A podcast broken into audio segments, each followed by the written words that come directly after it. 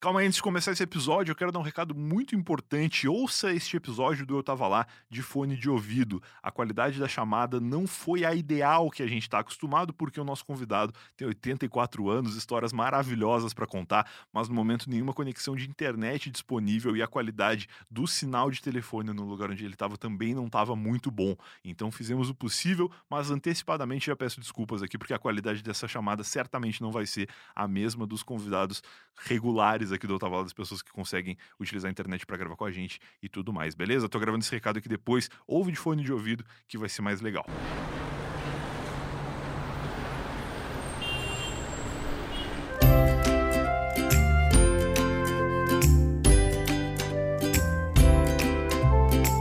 E Começa agora mais um Eu Tava Lá. Eu sou o Brian Rios e esse aqui é meu podcast de histórias, onde toda semana eu recebo um convidado para contar uma história. E meu convidado essa semana é Dedé Santana. Dedé Santana, o eterno trapalhão, cara, 84 anos. Ele tá lá de boa agora, numa manhã de sexta-feira, e falou: me liga aí, me liga que eu quero participar do Eu Tava Lá. Na verdade, não foi exatamente assim que aconteceu. Eu tenho que agradecer, inclusive, já no começo desse episódio, a uma ponte fenomenal que aconteceu entre Lucas Salles, nosso querido convidado aqui, que participou do Eu Tava Lá 117, dei uma travada, participou do Eu Tava Lá, 117, participa do podcast Sobretudo, já falei dele um- inúmeras vezes aqui, e que foi o grande responsável pela ponte, junto com o Bananinha, o palhaço Bananinha, que é afiliado do Dedé Santana e que fizeram os esquemas lá, mexeram os pauzinhos para que esse Eu Tava Lá pudesse acontecer. Então, muito obrigado ao Lucas, muito obrigado ao palhaço Bananinha. E agora sim, sem mais enrolação, sem mais delongas, vamos para os recados. O primeiro recado que eu tenho para dar, eu vou pedir muito para que você preste atenção, porque ele é um recado sobre esse episódio. O Dedé Santana, como eu falei, tem 84 anos, é um cara muito ocupado, que trabalha demais até hoje, né? Todo mundo conhece Dedé Santana, acho que não preciso fazer muitas apresentações aqui, mas ele está de quarentena em uma praia lá em Santa Catarina, na casa dele, e ele não tem um bom sinal de internet, eu acho que ele não tem nenhum, a gente vai tentar gravar pelo WhatsApp, pela conexão 3G dele. Se não rolar, eu vou ligar direto pro telefone mesmo, e aí vamos ver o que acontece, porque quando a gente liga pro telefone depende muito da qualidade do sinal da telefonia, que não é bom, né? Geralmente a gente grava pela conexão de internet das pessoas. Como dessa vez não vai dar, eu não vou, obviamente, desperdiçar a oportunidade de gravar com o Dedé Santana nessa manhã. Eu sei que ele tem histórias maravilhosas de uma vida enorme de diversas coisas. Ele já gravou mais de 40 filmes, fez os Trapalhões tanto, sei lá quantos anos, a vida inteira praticamente. Teve Dedé e Didi, trabalhou no circo, nasceu no circo, né? Então muitas histórias legais aí que ele tem pra nos contar e não vai ser uma conexão ruim ou nenhuma conexão e uma ligação ruim que vai impedir a gente de aproveitar esse conteúdo. Portanto, eu já peço desculpas antecipadamente porque eu sei que a qualidade desse episódio, por melhor que a gente consiga deixar, não vai ser nem um pouco parecida com a qualidade que a gente costuma ter aqui nas gravações do Eu Tava Lá, mas eu garanto pra vocês que a qualidade do conteúdo vai compensar, que a qualidade e a quantidade de histórias que o Dedé Santana tem pra contar pra gente vai compensar sem dúvida nenhuma, beleza? O primeiro recado que eu tenho pra dar agora, antes da gente ligar pro Dedé Santana, que na verdade é o segundo recado, porque eu acabei de dar um aqui, é sobre a imersão Carreira Tech da Alura. Toda semana eu falo aqui que a Alura oferece mais de mil cursos, que a Alura é uma plataforma excelente pra você estudar e se desenvolver aí melhorando na sua carreira ou então começando um novo projeto paralelo que pode se tornar a sua carreira no futuro, tudo mais, tudo isso vocês já estão acostumados a ouvir, mas agora vai rolar a Imersão Carreira Tech, que é um evento de graça, inédito, 100% online e uma oportunidade excelente para você entender como funciona o selo Alura de qualidade que eu também sempre falo aqui, né? Como funciona os mé- como funcionam os métodos de ensino da Alura e como é realmente uma plataforma excelente para você estudar e dessa vez você pode estudar de graça, é só se inscrever no alura.com.br barra imersão carreira, alura.com.br barra imersão carreira, não tem custo nenhum, mas as inscrições são só até o dia 6 de setembro, se inscreva até o dia 6 de setembro para não perder, é de graça e essa imersão vai acontecer do dia 7 ao dia 12 de dezembro, onde o Paulo, Paulo Silveira, o CEO da Alura, está trazendo mais de 20 experts em tecnologia em lives para tirar as suas dúvidas sobre carreira. Tem pessoas que trabalham com programação no Nubank, no Netflix, na Magalu e muitos outros lugares bacanas e pessoas de ponta para ens- ensinar você, para ajudar você a ter uma carreira tech sem gastar nada e aproveita para conhecer a plataforma também e ver que eu nunca menti, que eu nunca enganei você e depois vai lá olhar o link do Eu Tava Lá para garantir o seu acesso aos mais de mil cursos que a plataforma excelente da Alura oferece. O segundo recado que eu tenho para dar, que eu tava lá, não é somente este podcast que você acompanha aí nesse feed, seja você um ouvinte do Spotify, do Deezer ou de qualquer agregador de podcast, do iTunes, né, que é o novo Apple Podcasts, é o eu acho. Novo não, né? eu tô velho. iTunes já não é há muito tempo, eu acho. Mas enfim, se você ouve Eu Tava Lá, seja lá onde for, saiba que o Eu Tava Lá também tem conteúdo no Sparkle. O Sparkle é um aplicativo da Hotmart e tem podcast exclusivo do Eu Tava Lá. Toda quarta-feira,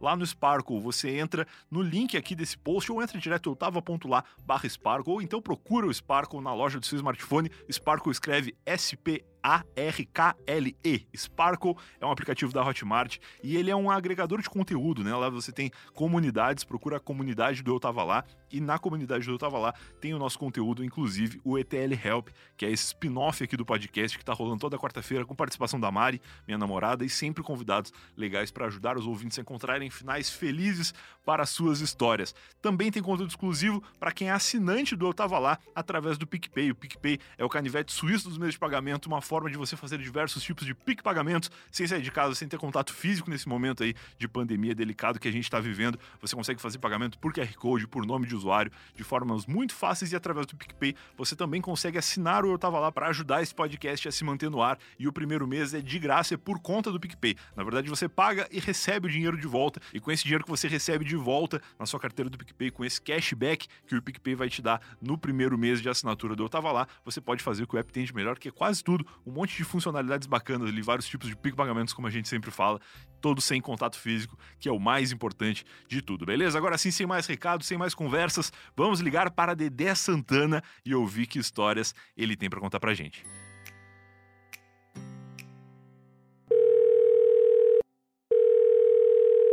Alô? Alô, tá me ouvindo? Tá me ouvindo? Opa, agora sim. O senhor tá me ouvindo bem? É que é meio ruim aqui o sinal. Ah, não, sem problema. Mas o senhor me escuta? Tô, tô ouvindo. Ah, maravilha. É que eu tô.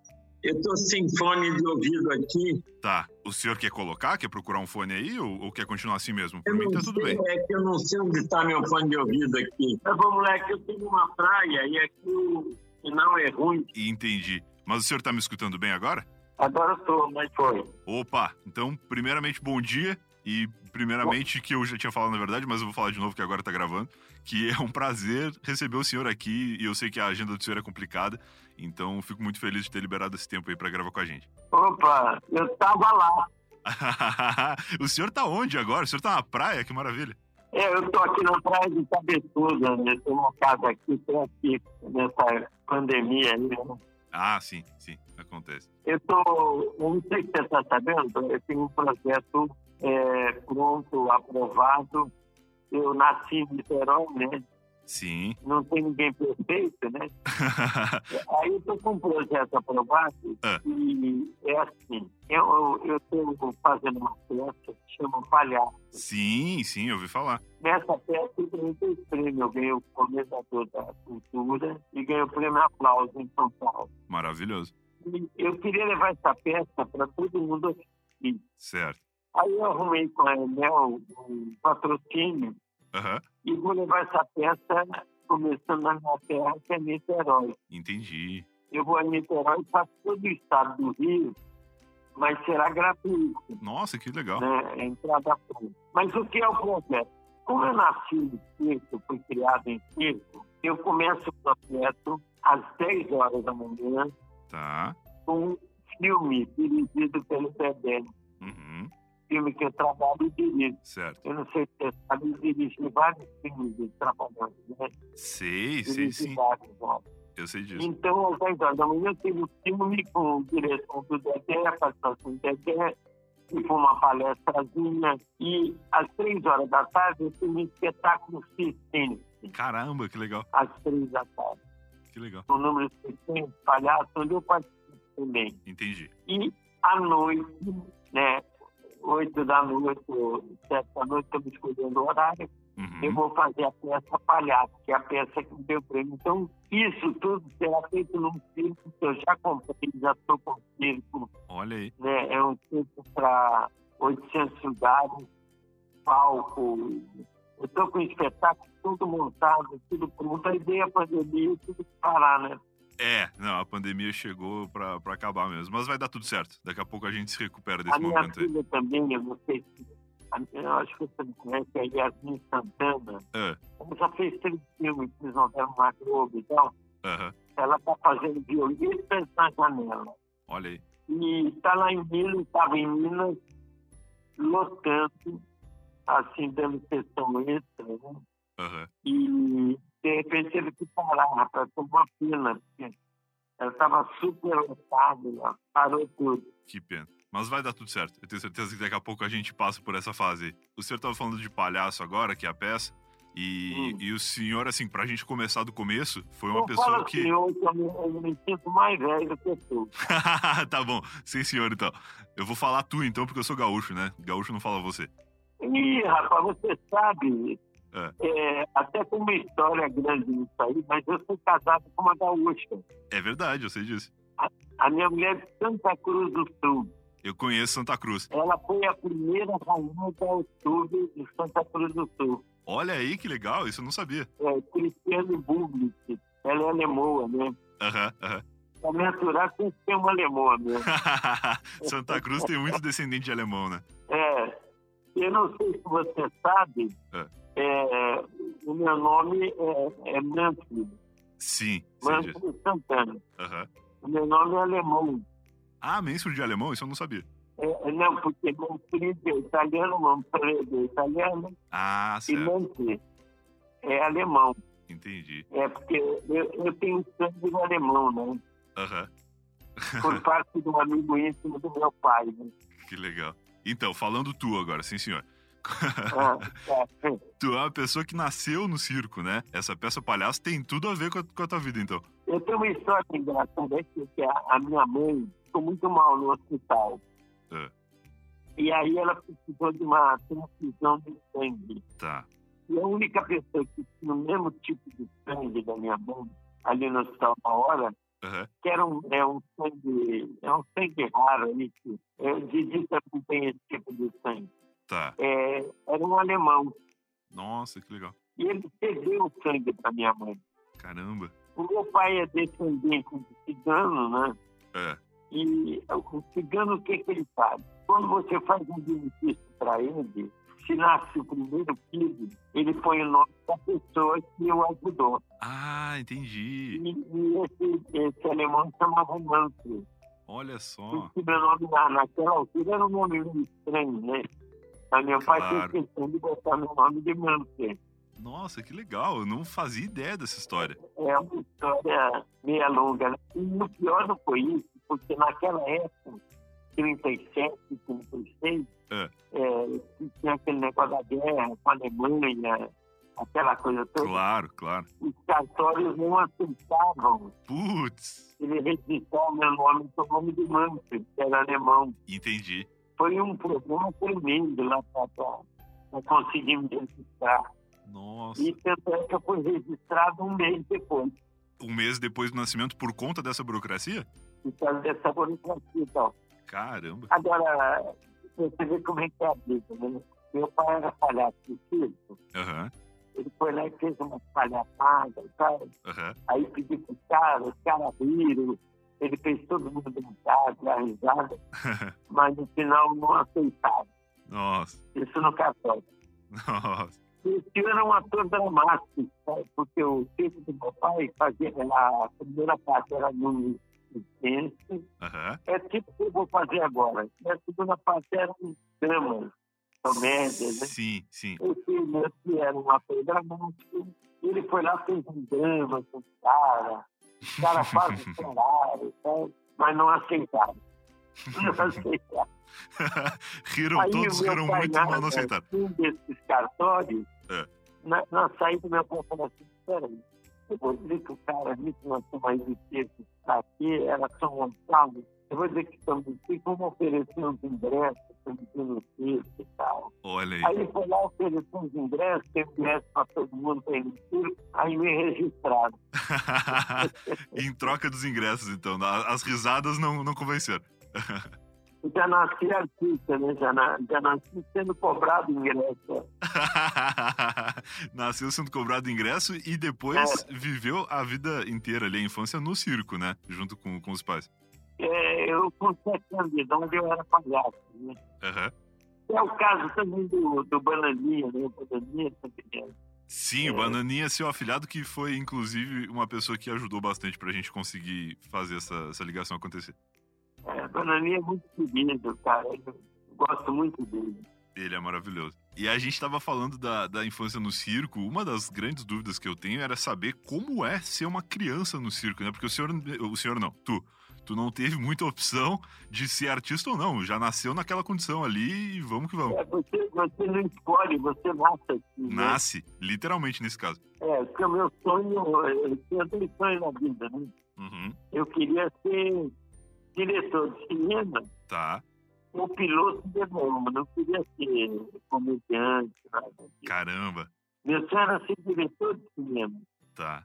Tanto é que, quando eu era pequeno, eu arrumava sobras de filmes de- do cinema, eram um celulóide, assim.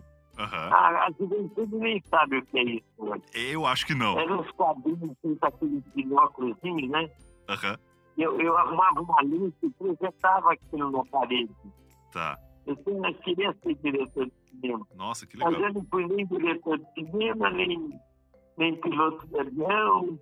Aí acabei sendo palhaço mesmo. Eu com sete anos já era palhaço. Aham, E aí, eu- e ser criança no circo sim, é muito difícil, cara. É muita dificuldade. eu você imagino. estuda um mês em cada cidade, você não tem, você não dá tempo de você é, é, assim, fazer as amizades no colégio. assim, aquilo Nossa, lá. claro, é verdade. eu, eu estudava um mês em cada cidade, Aham, a não ser é, cidade que teve cidade que demorou, por exemplo, nós fomos pela Bahia, tá. em feira de semana nós ficamos seis meses. E eu, eu, antigamente era diploma do grupo escolar, né? Aham, hoje eu não sei como se chama, eu tive lá em Feira de Santana, né, sim, sim. meu diploma. Então é uma vida, uma vida bem difícil mesmo. Eu Depois imagino. meu pai foi para São Paulo para me estudar, eu e meu irmão, Tá. e lá fui verdureiro, engraxate, ajudando mecânico. Certo. Eu, eu trabalhava, eu estudava de manhã, trabalhava à tarde, e à noite eu estava no circo. Tá. uma vida bem, bem difícil mesmo. É, eu imagino. E, e, a- e o senhor não conseguiu. Aliás, tu não conseguiu. Vai ser difícil pra mim essa gravação.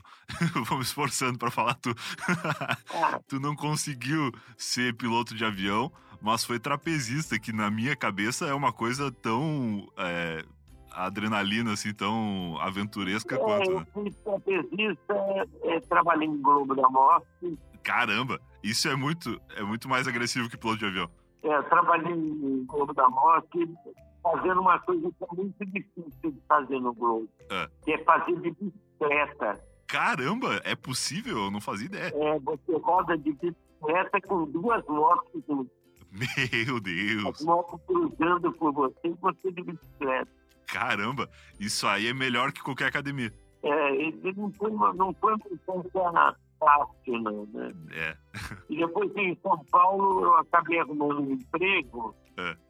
Ah, foi por onde eu me aposentei. né? Eu arrumei um emprego de, na Confecção de Perfume Aham. em São Paulo, que era uma, uma fábrica de camisa famosa na época.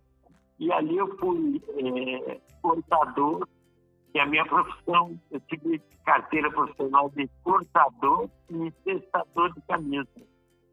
É, quem trabalha com confecção sabe o que é isso. Eu cheguei a cortar muitos anos de camisa num dia. Cortador de quê? Que a, a chamada falhou, eu não entendi. É, cortador de camisa. Olha só. Eu fui testador e cortador de camisa. Quem Entendi. trabalha com competições sabe o que é isso. Tá. Eu cheguei a cortar 1.200 camisas num dia. Caramba. Caramba. É muita coisa. Eu fiz um pouquinho de cada coisa na vida. né? Trabalhou bastante, tá certo, né? É, é isso, é isso que tem que ser mesmo. E, e dali, né, eu, eu fui indo, fui indo, e- até que um dia eh, eu arrumei um emprego no teatro, Tá. lá no Teatro de Alumínio, em São Paulo, ali. Aham. Eu arrumei um emprego ali no teatro, mas não fui para ser artista, não. Não? O que que Fui era? para ser contra-regra. Contra a regra, tá. Outra regra é aquele cara que põe os móveis, tira móveis, Sim, sim. é toca a campainha. Claro. Eu estou explicando que às vezes você sabe mas o público às vezes não sabe. né? Sim, sim, sim, sim. Então eu fiquei ali muito tempo, até que um dia eu tive que substituir um ator. Eu falei, não, eu não faço isso aí. Mas você faz, sabe, eu já fui palhaço de circo, já, É. eu já trabalhei em algum teatro, alguma peça do, do meu pai. aham. Aí eu fiz, fui muito elogiado, aí não parei mais. Não parou nunca mais. Aí continuei fazendo isso. Entendi. É muito diferente se apresentar num picadeiro, se apresentar no palco, a plateia é diferente ou é, ou é a mesma coisa pra quem já tá acostumado com. Não, né? é bem diferente. é É bem diferente? diferente.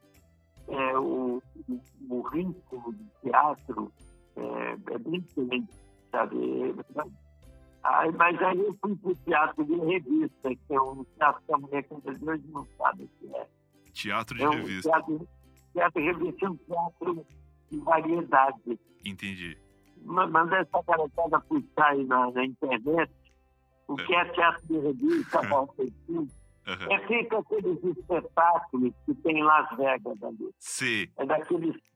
sei, sei. E foi do teatro que surgiu o Dedé e Didi e depois os Trapalhões? Não, não, demorou um pouco. Eu viajei uma parte do Brasil para o teatro. Tá. E uma vez eu fui no Teatro Recreio do Rio de Janeiro. É. Tinha um rapaz que todo dia me assistia lá. Eu não sabia que ele ia me assistir, mas Aham, ele é que era o Arnô Rodrigues. aham. O Arnô Rodrigues é muito famoso, ele escrevia para o Chico Anísio, Ó, Ele fez a praça, a Praça é Nossa, há muito tempo, aham. junto com o filho do Carlos Alberto, mesmo, fazia Citão Vítor, ali com ele. Tá. Era um, é um grande redator. Um dia ele me convidou para ir para a televisão. Certo. E ele falou que um rapaz que veio do Ceará, mas estava acostumado a trabalhar com uma dupla, e ele não sabia trabalhar sozinho, não sei o quê. E me convidou para trabalhar junto com o Renato, foi quando eu conheci o Didi. Entendi. Ele já era Didi? Porque tu já era Dedé, né? É, aí quando me apresentaram ele, É. foi no meu apartamento ali em Ipanema. Tá. Eu estava morando em Ipanema. Aham. Ele me apresentaram, eu falei, muito prazer, Dedé. Ele falou, muito prazer, Didi. já ele deu já match era ali. Didi desde o Ceará. que legal, né? Que coincidência E eu já engraçada. era Dedé desde pequeno, né? Aham. Aí resolvemos fazer uma dupla e aí você sabe o que aconteceu, né? Aí deu certo. A dupla, quando os Trapalhões começaram, a dupla já era um sucesso, né? Já tinham feito bastante coisa. É, nós tínhamos feito, assim, sete filmes, recorde de bilheteria. Inacreditável, Era sete só filmes. 10 dias. Impressionante. O primeiro filme nosso foi um filme de 10 minutos. É. Chamava Aliança para o Progresso ou A Pedra do Tesouro. Entendi. Foi o primeiro filme nosso. né? Caramba. E o primeiro longa-metragem era Preto e Branco, Tá. em que estourou bilheteria de todo o Brasil, né? Aham. Era um filminho preto e branco, imagina você. Sim. Não, totalmente diferente. Mas trabalhava ali Simonal, É. que era um, um artista fabuloso, né? rapaz. Claro, claro, claro. Simonal, a Rosemary trabalhou, o Renato fez você, Aham. ele- uma- trabalhou muito tempo. A Vanderlei Cardoso, Sim, sim. Vanderlei Cardoso também. Foi um filme que fez muito sucesso, muito, muito. Que legal. Chamava Onda do Iê Tá, tá, tá, tá. Tá dando, tá dando eco, tá dando muito eco. É, aqui tá pra dando mim, eco pra mim. mesmo. Mas, mas eu tô conseguindo, conseguindo entender. E eu ia falar que depois de todos esses filmes e depois de todo esse sucesso com o Didi e Dedé, vocês é, chegam aos Trapalhões como? Como que foram é, encontrar o Mussum e o Zacarias? É, foi assim, nós somos, nós acabamos indo para a Record fazer um programa que chamava Os Insuciados. Tá. Era um programa da TV. Tem na internet aí. Aliás, agora domingo, É. domingo, eh, parece que eles vão mostrar um trecho desse programa. Olha É, que Os legal. Insociados. Tá. É no, naquele domingo espetacular, né? Sei, sei, sei. Vamos ficar de Eu olho. vou estar lá domingo. Legal. E eles vão mostrar um trecho desse programa, que era preto e branco também. Então, Sim, sim. Nós começamos a fazer esse programa na Record Aham. e começamos a ganhar o primeiro horário do Fantástico. Olha só. E o Fantástico era imbatível, não, ninguém conseguia ganhar esse horário do Fantástico. Na audiência, né? E aí o programa produtor lá, o diretor, chamou a gente para aumentar o programa. Tá, Foi aí que eu tive ideia de botar o Luci, que era meu amigo. entendi. Eu falei, vamos botar um, um afrodescendente, a gente tem que falar afrodescendente, né? Eu falei, vamos botar um afrodescendente aí. que é meu- Ele era meu amigo, era um irmão meu, claro. não saía lá de casa. Aham. É, é, aliás, um caso bem, bem é, interessante aí, porque eu trabalhei num, num som com Jair Rodrigues. Certo. E eu sempre brincava com o Jair, Jair, você é um cara muito engraçado, rapaz, você devia fazer comédia. O Jair Rodrigues, né? Aí o Jair dizia assim, não, um dia eu vou te apresentar um cara engraçado. Ah. E um dia ele me apresentou muito. Tá. Foi Jair Rodrigues que me apresentou. Que legal, não sabia disso. É, ele era dos originais do samba, que viajava com o Jair Rodrigues. Entendi, mas o Mussum era músico, ele não era ator. Não, ele era cantor Cantor. e tocava recorrente. Reco, reco, olha aí. tocava bateria por música.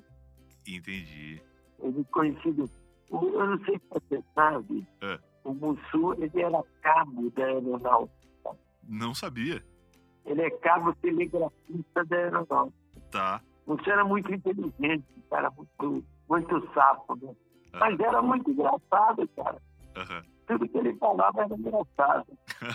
O termo que ele usava, sentado sem cair, fazendo pose, escorregar, Aham. E o Chico Anísio me ensinou ele a falar esse negócio de tranquilo e sossegado.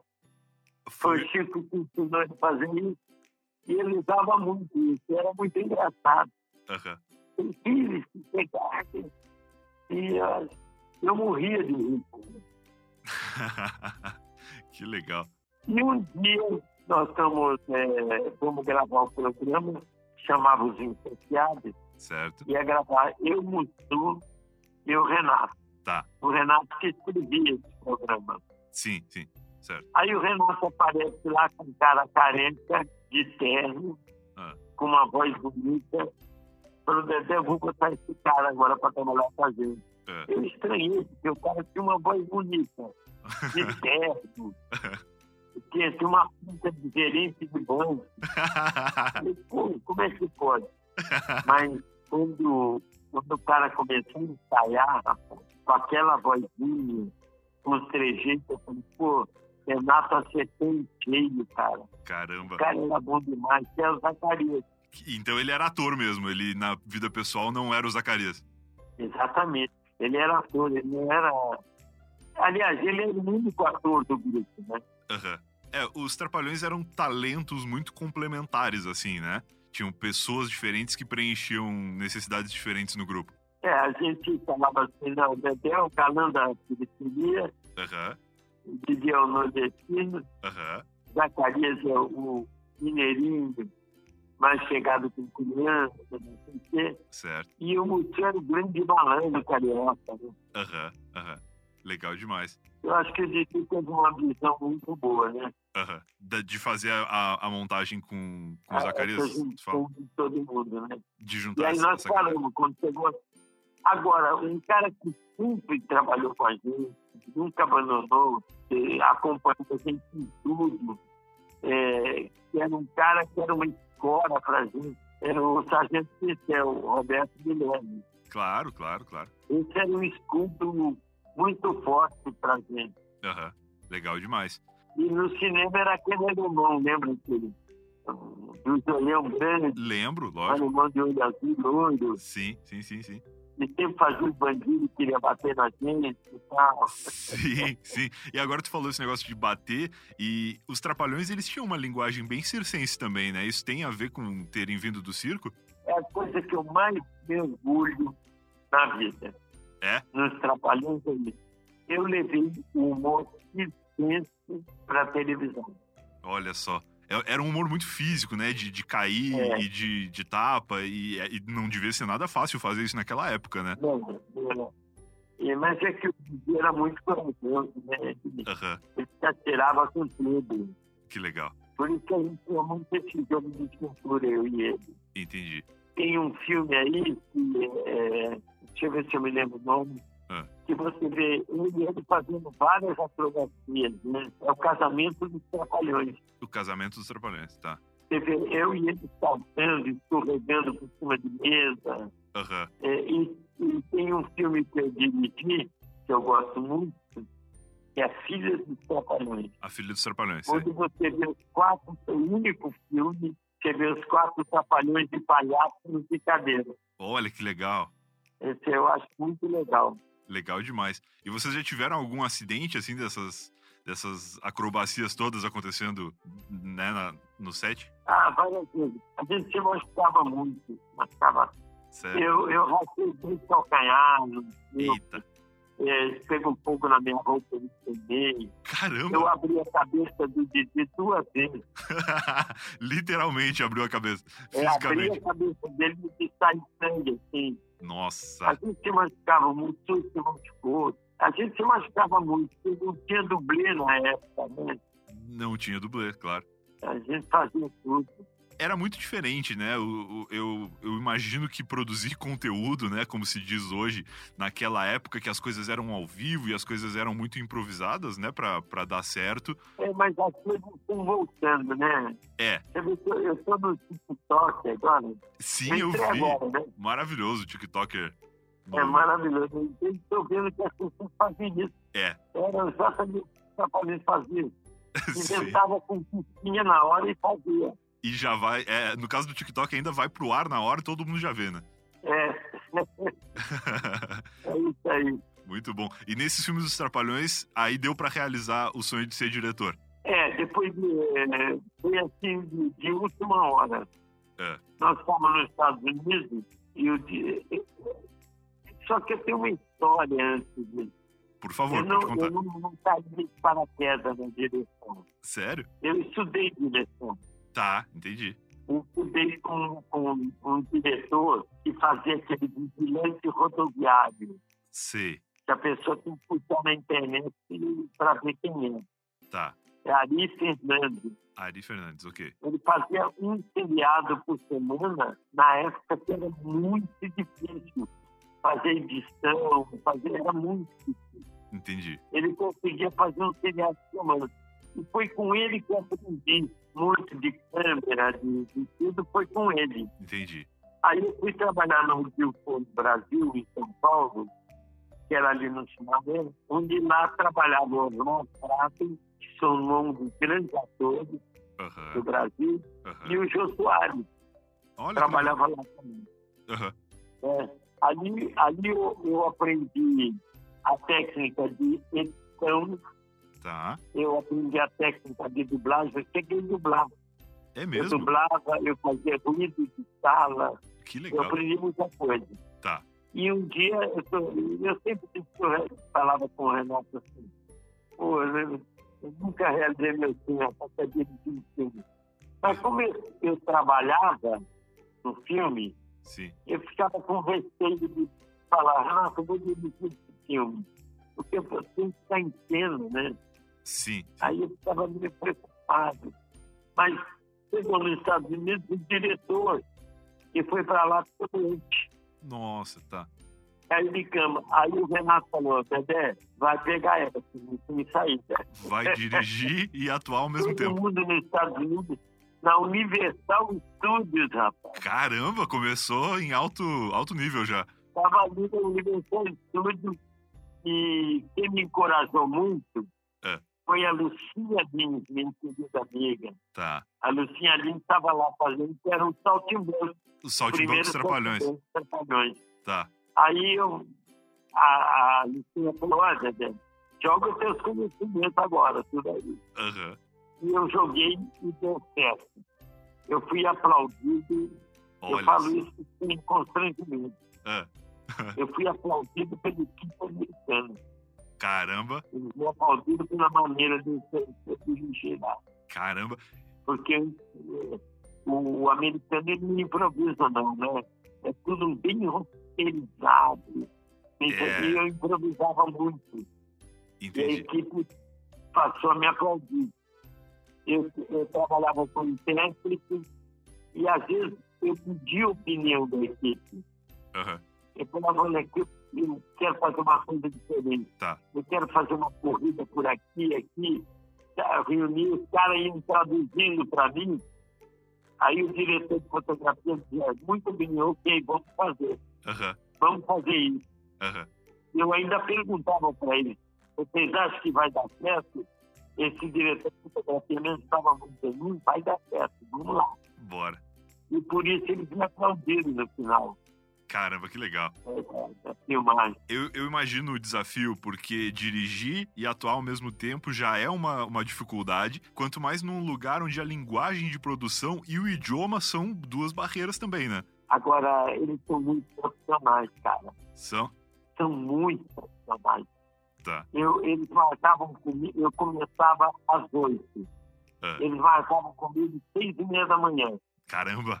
Seis e meia que que me acompanhavam. Tá. E aí o, o, o um, diretor de fotografia dizia, o que que você quer fazer hoje? Eh, Com o Mendes, né?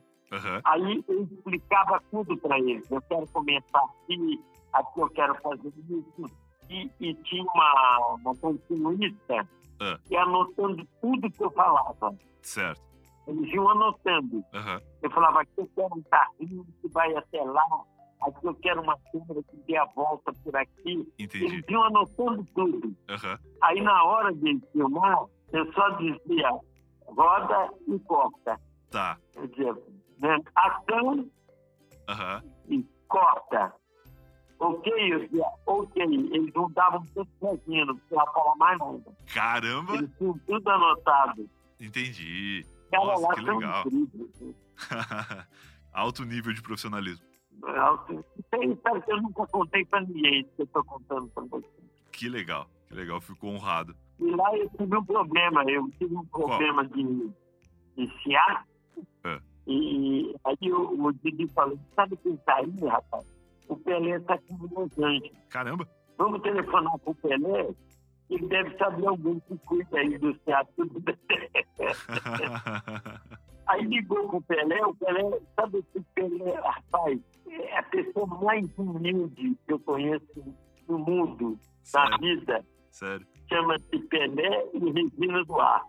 É. São as duas pessoas mais humildes que eu conheço no meu artístico Que e legal. no meio do- do- do futebol, né? Sim, sim. Aí o Pelé falou assim, não, peraí, não, eu, eu vou aí, eu vou levar alguém aí comigo.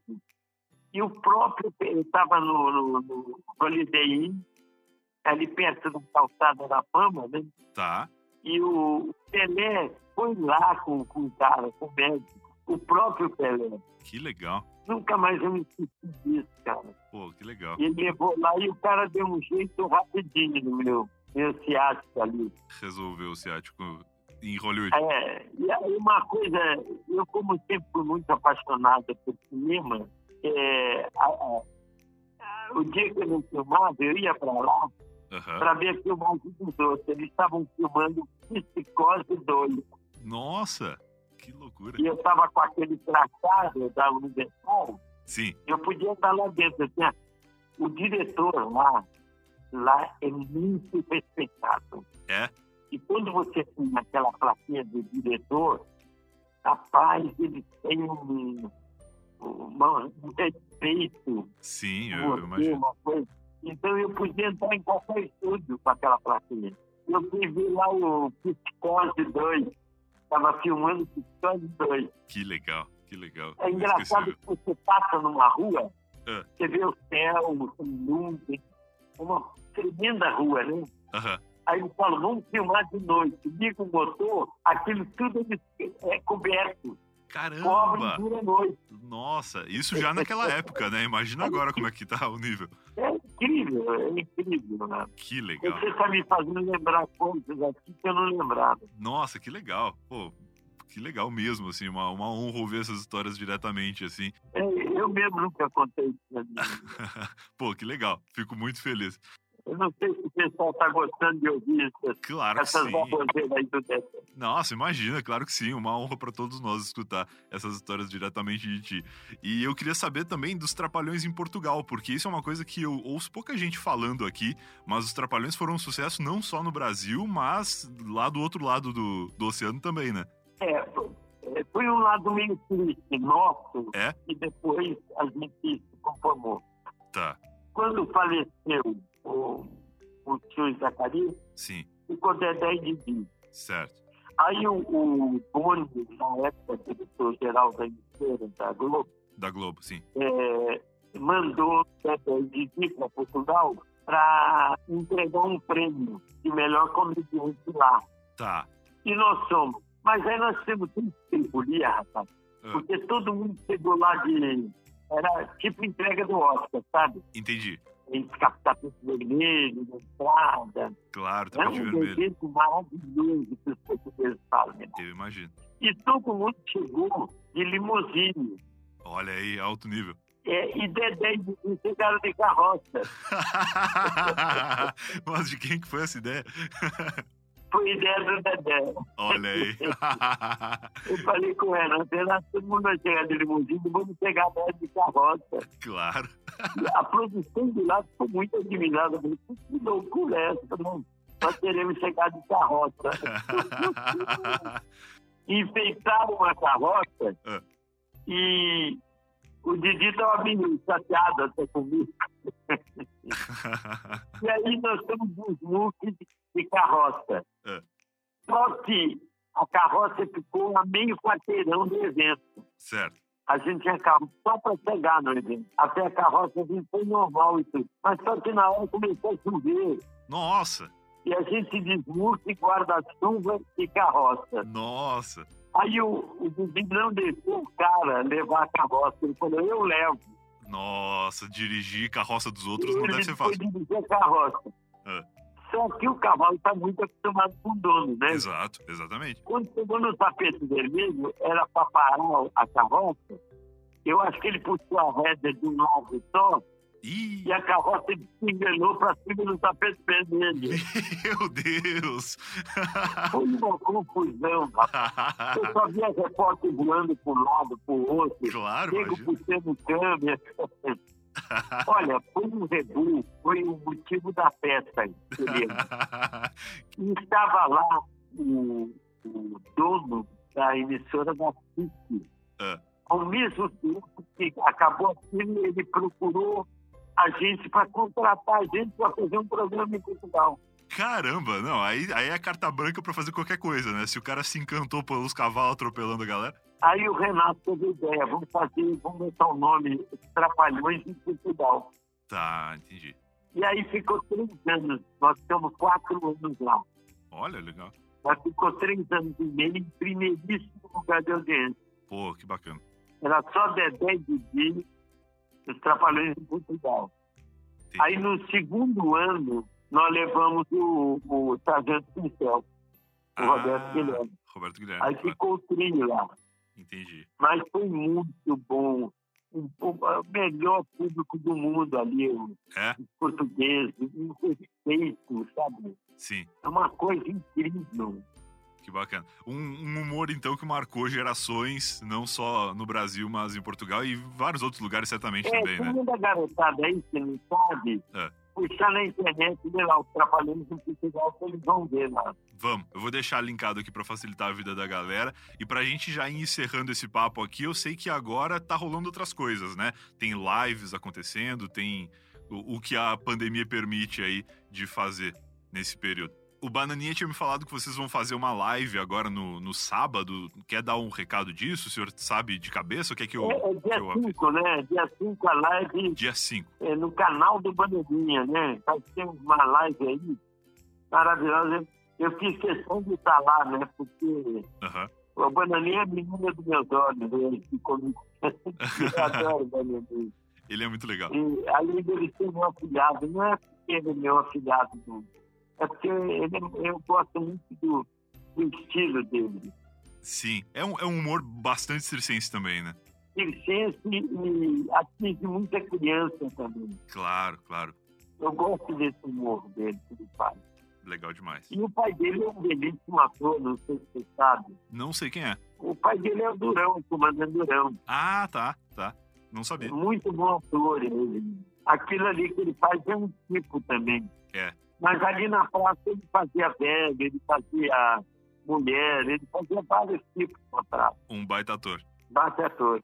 Maravilhoso. Mas, ô, Brian, estou muito contente de falar com você, Pô, estou eu muito que agradeço. feliz. É, se- se desculpe que realmente a minha agenda aqui está apertada. Não, não se preocupa, eu agradeço demais pelo por, por você, por ti, ter liberado. Até acabando a gravação, eu não Obrigado. consigo parar de falar, senhor. Caú, seu passa na bota aqui. Mas obrigado mesmo. Obrigado, Obrigado por ter liberado esse tempo aí, foi legal demais. Espero poder conversar contigo de novo a qualquer momento aí, quando a gente tiver um pouco mais de tempo. Quero agradecer a todo espectador seu aí, os ouvintes. Muito obrigado por ter me aturado até agora, né? Foi um prazer. E agora o Dedé está com um grande sonho na vida, né? Aham.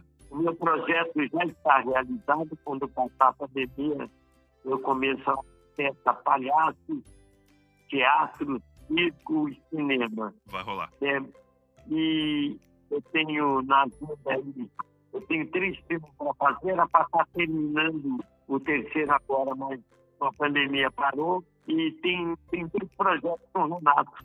Ó, Não sei, talvez seja o último filme nosso. E tem também um projeto com um seriado, né, da NBC. olha só, que legal. é, assumindo a idade, tudo direitinho. Mas o meu grande sonho, eu não sabe se eu ainda me realizei Qual? eu queria fazer uma série no cinema. Ah, E para isso eu fiz uma história que chama O Tribunal. o tribunal. Ah, É uma história evangélica. olha só, que legal. É, esse é o meu grande sonho, fazer esse filme evangélico. Mas é assim, você vai nos patrocínios, ele, se você faz uma comédia, eles aceitam. Tá. Se você faz um filme, mas não sei o que, eles aceitam. Aí quando você diz que o filme é evangélico, fica difícil, cara. Putz. é bem difícil. E hoje o mercado evangélico É. é, muito grande, porque o evangélico não come, ele bebe é, refrigerante, isso, aquilo. É, Entendi. O, o evangélico vê, vê arte também, né? Entendi. Tanto é que Deus não está morto foi a maior bilheteria, né? Quase que no mundo. Sim, sim, sim. Né? E eu tenho sonho de fazer isso. Só tem que fazer logo, senão eu vou ficar velho e não vai dar mais. Vai nada. Tem muito tempo pela frente ainda. É isso aí, meu amigo. É isso. Muito obrigado. Um bom dia aí. E a gente vai se falando. Eu que agradeço. Estou aqui à sua disposição, Brian. Valeu. Tamo junto. Obrigado. Um abraço, hein? Abraço. Tchau, tchau. E esse foi mais um Eu Tava Lá. Se você ouviu até aqui, eu espero que tenha gostado. Dedé Santana, a qualidade da chamada não tava boa, mas, cara, quem liga pra isso, né? A gente se esforça, a gente ouve de fone de ouvido, a gente faz o que for necessário fazer, mas eu tenho certeza que eh, são histórias que, que ninguém mais poderia nos contar, né, cara? Ele tava em Hollywood e ele teve um problema ciático e aí chamou o Didi, que chamou o Pelé, que chamou um médico e levou o médico até Dedé Santana pra curar o ciático dele. Cara, histórias maravilhosas. Eu fiquei com muita vontade de pesquisar quando o Psicose 2 foi filmado, porque isso é a forma de encontrar a data, né?